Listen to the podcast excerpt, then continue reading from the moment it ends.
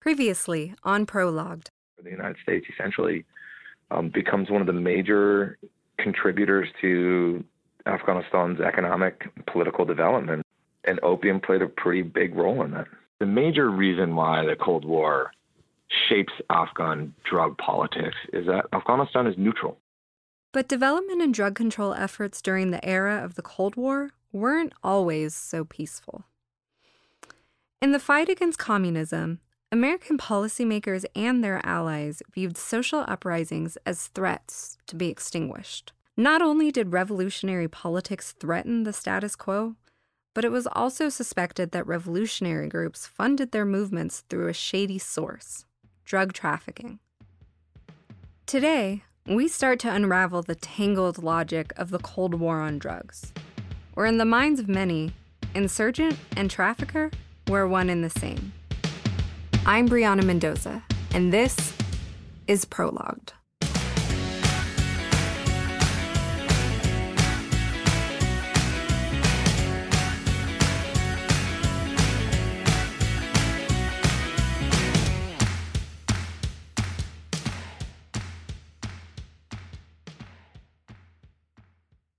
I think the, the drug war has endured for as long as it as it has uh, because it it performs a lot of functions that are you know not always distinctly related to which you would say is is drug control. This is Daniel Weimer, a scholar of U.S. foreign policy with a special focus on the role that drugs have played in its history.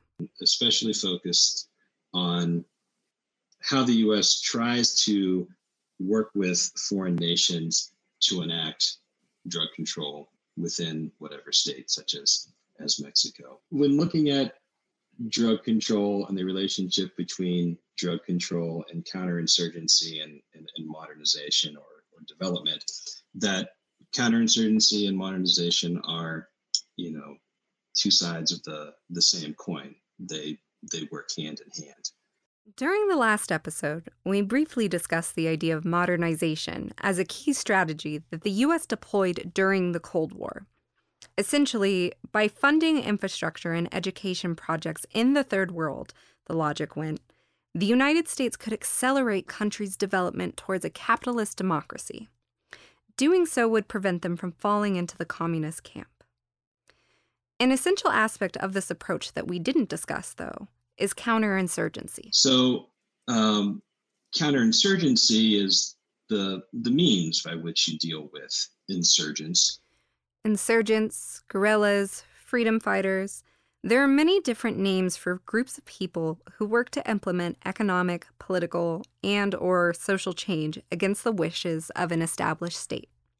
For the purposes of our discussion, I myself am going to use the term revolutionary as a general descriptor.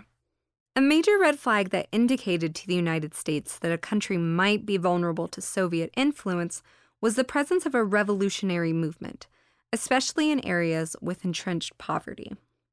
However, it is exceedingly difficult to start a development project in a war zone. That's where counterinsurgency came in. Take, for example, a United Nations endorsed crop substitution program in Thailand during the 1970s. A report from a U.S. congressman described the Hmong as in desperate need of aid to help them grow according to U.S. standards of life, including a drug free economy. The Hmong were a hill tribe that were not only involved in a rebellion against the royal Thai government, but they also grew opium. Their dependence upon mm. the, the poppy economy is keeping them in kind of this stalemated state of development. So if we can get them to mm-hmm. engage in, you know, other economic activities, it will modernize them. It will bring them into the uh, mainstream fold of of Thai life. Um, mm-hmm. So at the same time that you're trying to deal with um, putting down insurgents, government exerting control in that territory, you're also uh, the U.S. is looking at its endeavor in in Thailand, which it did with with the United Nations, uh, in league with the United Nations and other countries. The RTG was just as invested in the project as their American counterparts. By allying with the United States on a development program, the Thai government would protect and extend their power, as well as establish a positive international reputation by cooperating with anti communist and anti drug initiatives. Thus, funding for the crop substitution program included resources for police forces that would pursue interdiction and inhibit rebellion. I think the relationship between militarization and, and drug control is a natural flow in some respects out of the fact that we're a source, you know, we're seen as source control um, or, source nations that, you know, um, enacting source control is, is seen as part of a, a military operation. So that's that's one uh, I think pretty strong strain when it comes to to militarization. At the same time, policing, you know, in the United States over the course of the 80s, 90s, up to today becomes more militarized. Um, and so I think there's this kind of mm. uh, back and forth flow between what's happening abroad and you know what's happening inside the the United States.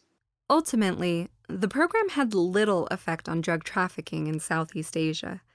Due to the decentralized nature of trafficking networks, corruption in the RTG, and an unabated demand for heroin, opium production simply moved to surrounding areas.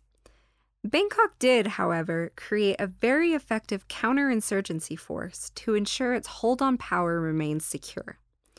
And since the RTG was an anti communist ally, the program wasn't a complete loss for the United States in light of the ongoing Cold War. This complex dynamic between the Cold War and the drug war wasn't unique to Thailand. It emerged in other places too. Mexico also was, I wouldn't say uh, dealing with full scale counterinsurgency, but it had, you know, um, insurgent groups, particularly in the in the south, uh, and there was um, a lot of, and I'm sure you talked to Alexander about this. Um, you know, real fear that uh, if these uh, dissident groups, these these rebels, um, start to tap into the opium production as a source of funding, well, then that makes things much, much mm-hmm. worse. And so drug control gets mm-hmm. really tied in with internal security efforts, providing the United States providing uh, equipment, resources. Uh, we will a help uh, reduce drug uh, production in Mexico, which then uh, benefits mm-hmm. the United States because then there's ostensibly less heroin coming into the United States. And at the same time, you know, we're fostering uh, internal security in the in the hemisphere. And I think that interplay uh, between counterinsurgency and drug control, you know, that happens in many places uh, in the Western Hemisphere. Currently, the war on drugs is not a war on drugs per se, it's a war on poor people. It's a war against marginalized poor populations who who may or may not be engaging in a quote unquote illegal economy to make ends meet and to survive. This is Alexander Aviña, an associate professor of Latin American and Mexican history at Arizona State University. Um, in 2014, I published a book called uh, Specters of Revolution uh, Peasant Guerrillas in, Cold, in the Cold War Mexican Countryside with Oxford University Press. I am a historian of the left in Latin America and specifically in Mexico. Um, so, in, if, if you understand the war on drugs in that way, then the war on drugs is actually about political and social control, not about the eradication of the production and distribution of commodity, well, things that are turned into commodities and then and then deemed illegal by state powers and and and super and supranational power as well, right? So the, there's a consistency in Mexican history from at least the 19th into the 20th and 21st centuries that the war on drugs are used as a way to expand state power into regions where different manifestations of the Mexican state have, have had issues and difficulties in consolidating their power. Um, so whether it's um, uh, you know poor urban, rapidly growing, uh, impoverished urban communities or neighborhoods in Mexico City at the turn of the 20th century, um, or uh, unruly highland peoples in, in, in northern Mexico, in Sinaloa and Sonora or Guerrero in the 1950s, 60s, and 70s, there's the thread is always that. The thread is always there's an effort for the Mexican state to expand power and social control into regions that have long resisted that type of power and have tried to negotiate in a Mexican state along their own terms, local terms, uh, their own autonomous terms. One of the fault lines that runs throughout the country and makes establishing state power difficult was, and arguably still is, race. I mean, I would I would make the argument that race is always at the heart of, of any war on drugs regime or, or effort, whether it's the U.S. or Mexico, right? So that also forms part of this effort to use the war on drugs and to use coercive measures to fashion the type of citizenry that is racialized in a way that um, I, am trying to think of a way to in a way that's more universal in the like raza cosmica type way, right? In the aftermath of the Mexican Revolution in 1917, the new revolutionary government had to figure out how to unite its country across significant geographic and cultural differences. Their solution? Appeal to a supposedly common racial and ethnic background. You have the idea of a post revolutionary Mexican citizen that is. Uh, that is mestizo, that is based on mestizaje, that is based on the blending of all these different groups. Specifically, a blend between European and indigenous backgrounds. Um, which is a form of erasure, right? Like it's it's it's a it's a it's a different manifestation of settler colonialism than what we see in other words, because you're asking for people to set aside their particular identities, histories, and communities to become part of this this this weird blend that um, only works if you erase people's histories and identities. Instead of creating a post-racial society, though, Race and ethnicity were simply reconfigured in Mexico according to the new mestizo ideal.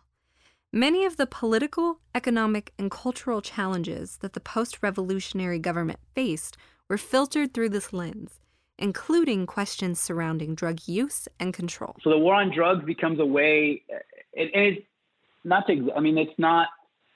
It's not that widespread in the 20s and 30s, right? The, the, it's not going to be the type of huge uh, militarized count, uh, drug interdiction campaigns that we see after World War II, but there are efforts to target um, communities that are racialized, whether they're Chinese communities in northern Mexico or whether they're indigenous communities in southern Mexico. The fact that they're somehow imagined to be linked to drug consumption or cultivation is enough to get them to be targeted by by different um, state coercive state apparatuses within this emerging post-revolutionary state. Um, so the idea in northern Mexico that that opium that the opium business is um, uh, being promulgated by by Asian by Chinese immigrants, right? That somehow and they're causing the the corruption of, of good Mexican citizens targets you know opens them up to be targeted um, by by a post-revolutionary state and its coercive apparatuses. World War II and the international order that emerged afterwards, as we've previously discussed, significantly affected the trajectory of the global war on drugs. But Mexican officials are also really clever in how to use uh, what they see as a U.S. obsession with drug control in ways that benefit them. So, so after 1947, they announced the, cam- the permanent campaign against drugs.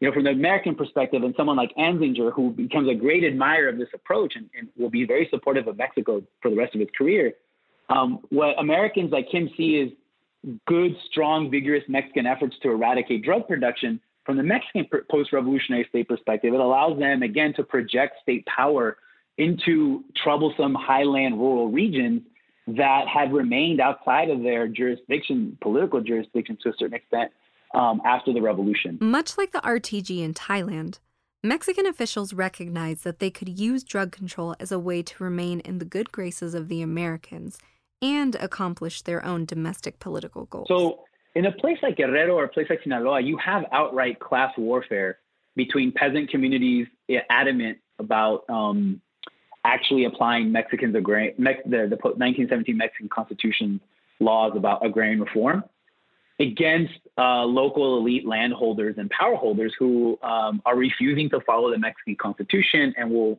fight tooth and nail to prevent any sort of large scale agrarian reform that was put into place. A bit of context here.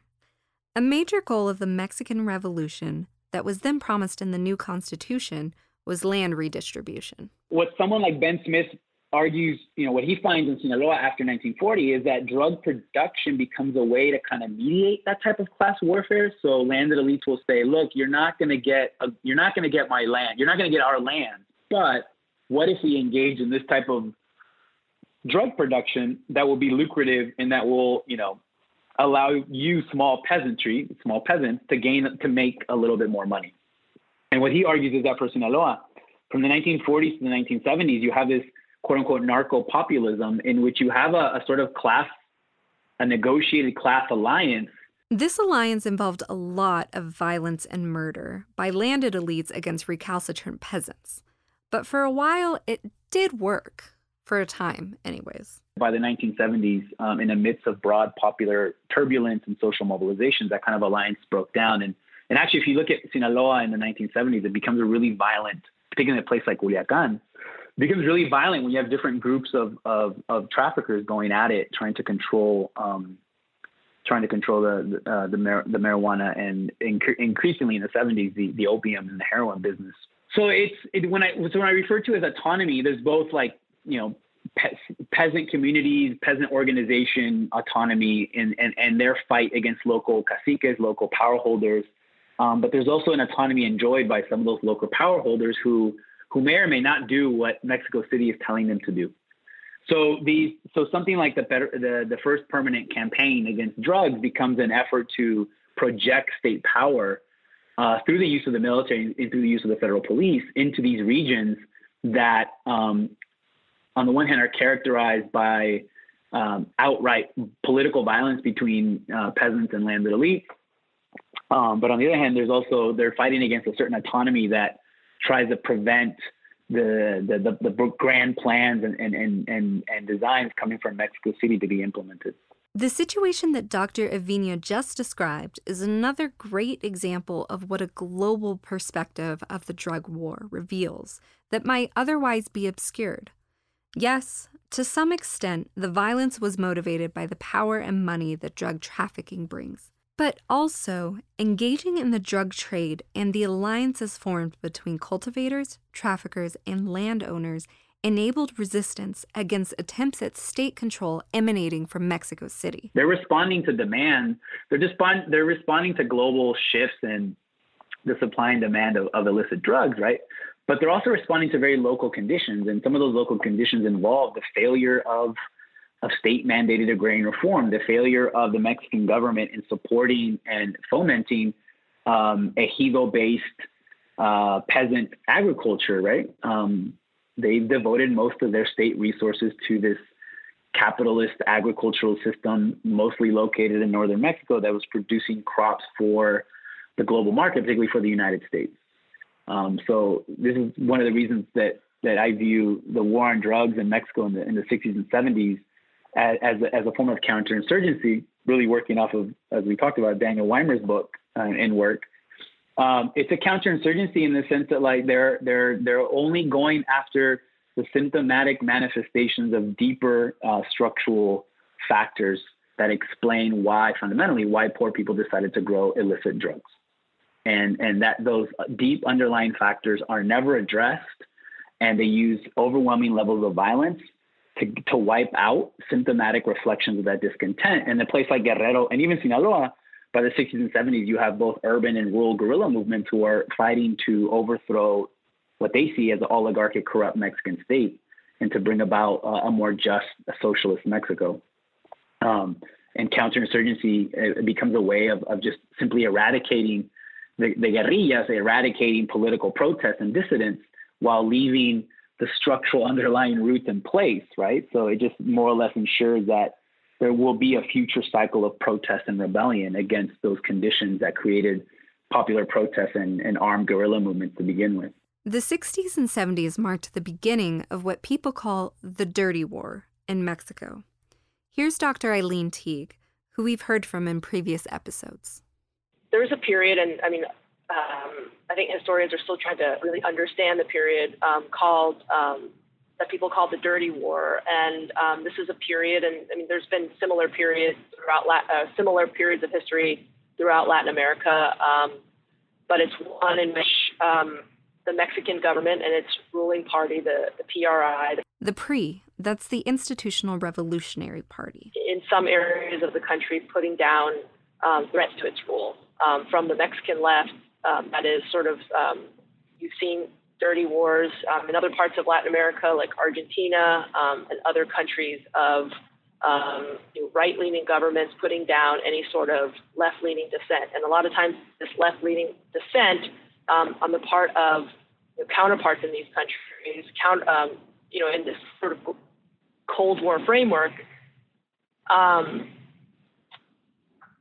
uh, the local actors, right-leaning actors, tie this dissent to the global Cold War and you know Soviet conspiracy. But in many cases, you know, the left in many of these Latin American countries are just um, segments of society advocating for more transparency and policies and democratic reforms. There's a lot of violence against them, and this is and Mexico is sort of dealing with the same um, type of situation during the 1960s and 1970s. Following the Mexican Revolution, the PRI was a state party responsible for carrying forward the mantle and spirit of the revolution. But after a couple of decades, challenges to its monopoly on political power emerged That it was supposed to be this party of the left, party of that reform. Um, but by mid-century, it was um, you know leaning uh, very much into authoritarianism, and the people that are considered left are starting to take issue with you know the authoritarian bent of of the PRI, um, and the PRI doesn't do anything to sort of push push this down. In fact, it it silences dissent, which makes it more authoritarian in many ways. And so um, that is where the, the Mexican left emerges. And in general, it was sort of it was taking issue with the um, with the way in which the PRI was running the country um, in, a, in a way that it that, that did not fulfill the promises of the Mexican Revolution, which took place from 1910 to 1920.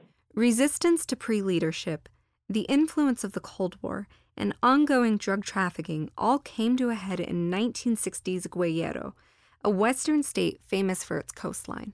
But what you have by the 60s in Guerrero is, on the one hand, a lot of this popular discontent with the sort of socioeconomic inequality that was intensified by the Mexican state's economic policies after World War II um, in the in the rural sector that that again uh, lavishly supported the this this large scale capitalist agri- agribusiness sector to the detriment of, of the small scale peasant and ejido based um, rural sector.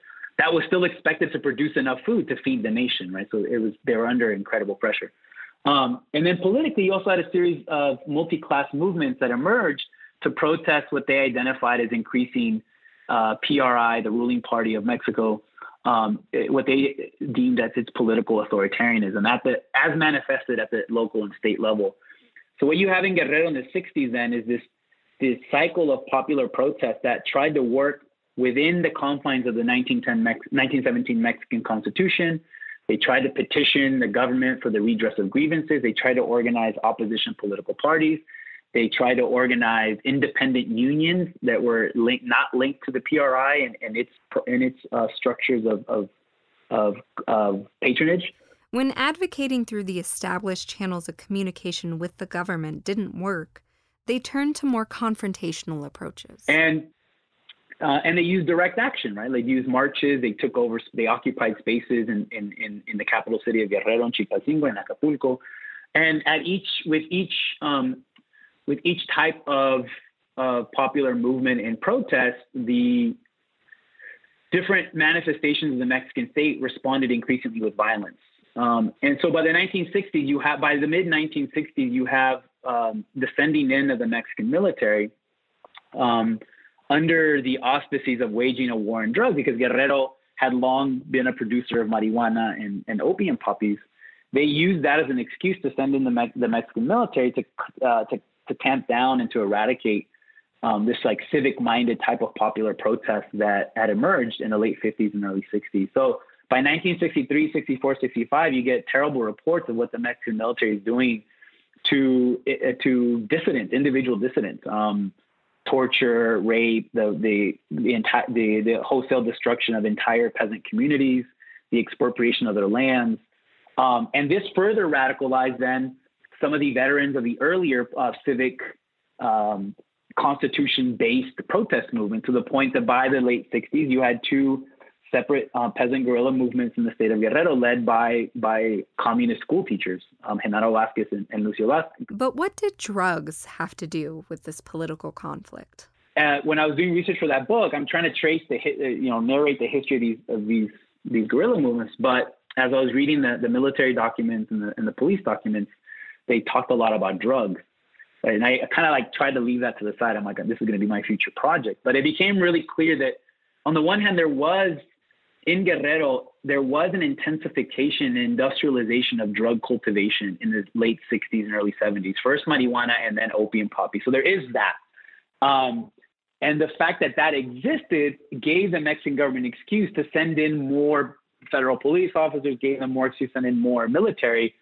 Um, but um, you know, the primary mission of these people, of these these these these these uh, military people and and police people who are being sent in, their primary objective was to get rid of the, the guerrilleros that were up in the mountains. The Mexican government never acknowledged that they existed. They were referred to them as not guerrilla fighters or revolutionaries, because in a sense they would de- delegitimize themselves. They referred to them as, as common thieves. They referred to them as, as um, cattle rustlers, as bandits. They referred to them as drug traffickers. Um, and the war on drugs in Guerrero served as a cover for this counterinsurgency that gets waged um, against uh, both these two guerrilla movements and the dozen the dozens of peasant communities, primarily on the coast uh, in the highlands, that supported them. We should note here, too, that by this time, the United States was providing significant funding to Mexico for the purpose of expanding its drug control efforts. Some of this policing aid at times is used to, uh, in, in the efforts to put down, um, or the efforts to repress the Mexican left. And sometimes there's been cases that sometimes when there's a real confusion or conflation between people who are, you know, of the left and people who um, produce or traffic drugs. Um, and so there's a conflation between the two, so that from inside of Mexico, um, it would seem that Mexican policing actors are, you know, going after, um, you know, they're putting down um, threats to PRI-rule, whereas as seen from the outside, um, it could be conveyed to U.S. partners as if they are that that Mexican policing actors are going after potential um, drug suppliers or drug traffickers. The war on drugs in Guerrero served as a cover for the counterinsurgency war that the PRI waged against revolutionary groups in that state a cover that the PRI desperately required to protect its reputation as the inheritors of the Mexican Revolution. It's a really like complex, messy matrix, right? And it's so I don't want to say that there was no drug interdiction effort in Guerrero. There was, but it wasn't the primary motive. The primary motive was to eradicate this, particularly the Party of the Poor movement that was growing and that demonstrated the potential to expand beyond the state of Guerrero.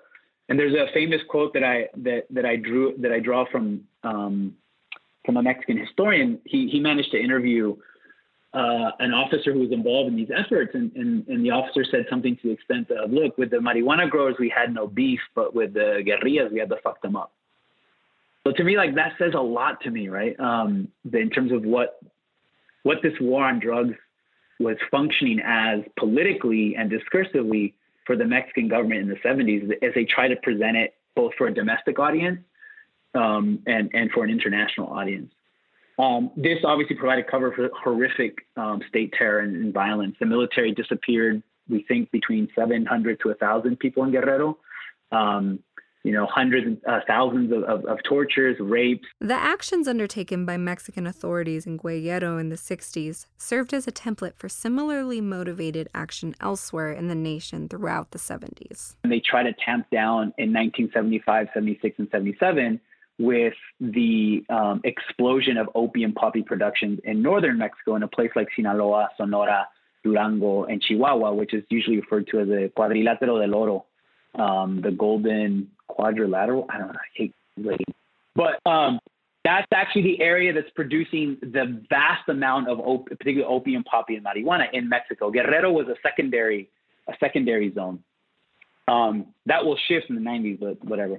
Um, in the 70s, it was that northern triangle or northern square, and this what what what happened um, in 1977, 1976, 1977 is the Mexican government orders something called Operation Condor, which thousands of, of, of, soldiers and hundreds of federal police officers are sent into Sinaloa and Sonora, Durango, and Chihuahua to essentially they go on a rampage. They, they, they, the very same thing they do in Guerrero, they do in Sinaloa.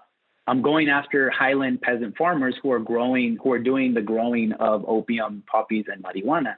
And it's, it's striking to read the reports and the, and the newspaper accounts of what the army is doing in, in Operation Condor. You compare that to what they were doing in Guerrero just, you know, five years earlier. And it's almost the exact same thing. It's, it's counterinsurgency, except the target is different. The target are these, these peasant, highland peasant farmers who are growing marijuana and opium poppies for a, for an American market. One of the interesting things about Operation Condor, though, is that there's intense intra state squabbling and conflicts. There's actual outright conflicts between the state police of Sinaloa, who in some cases are collaborating and protecting local traffickers.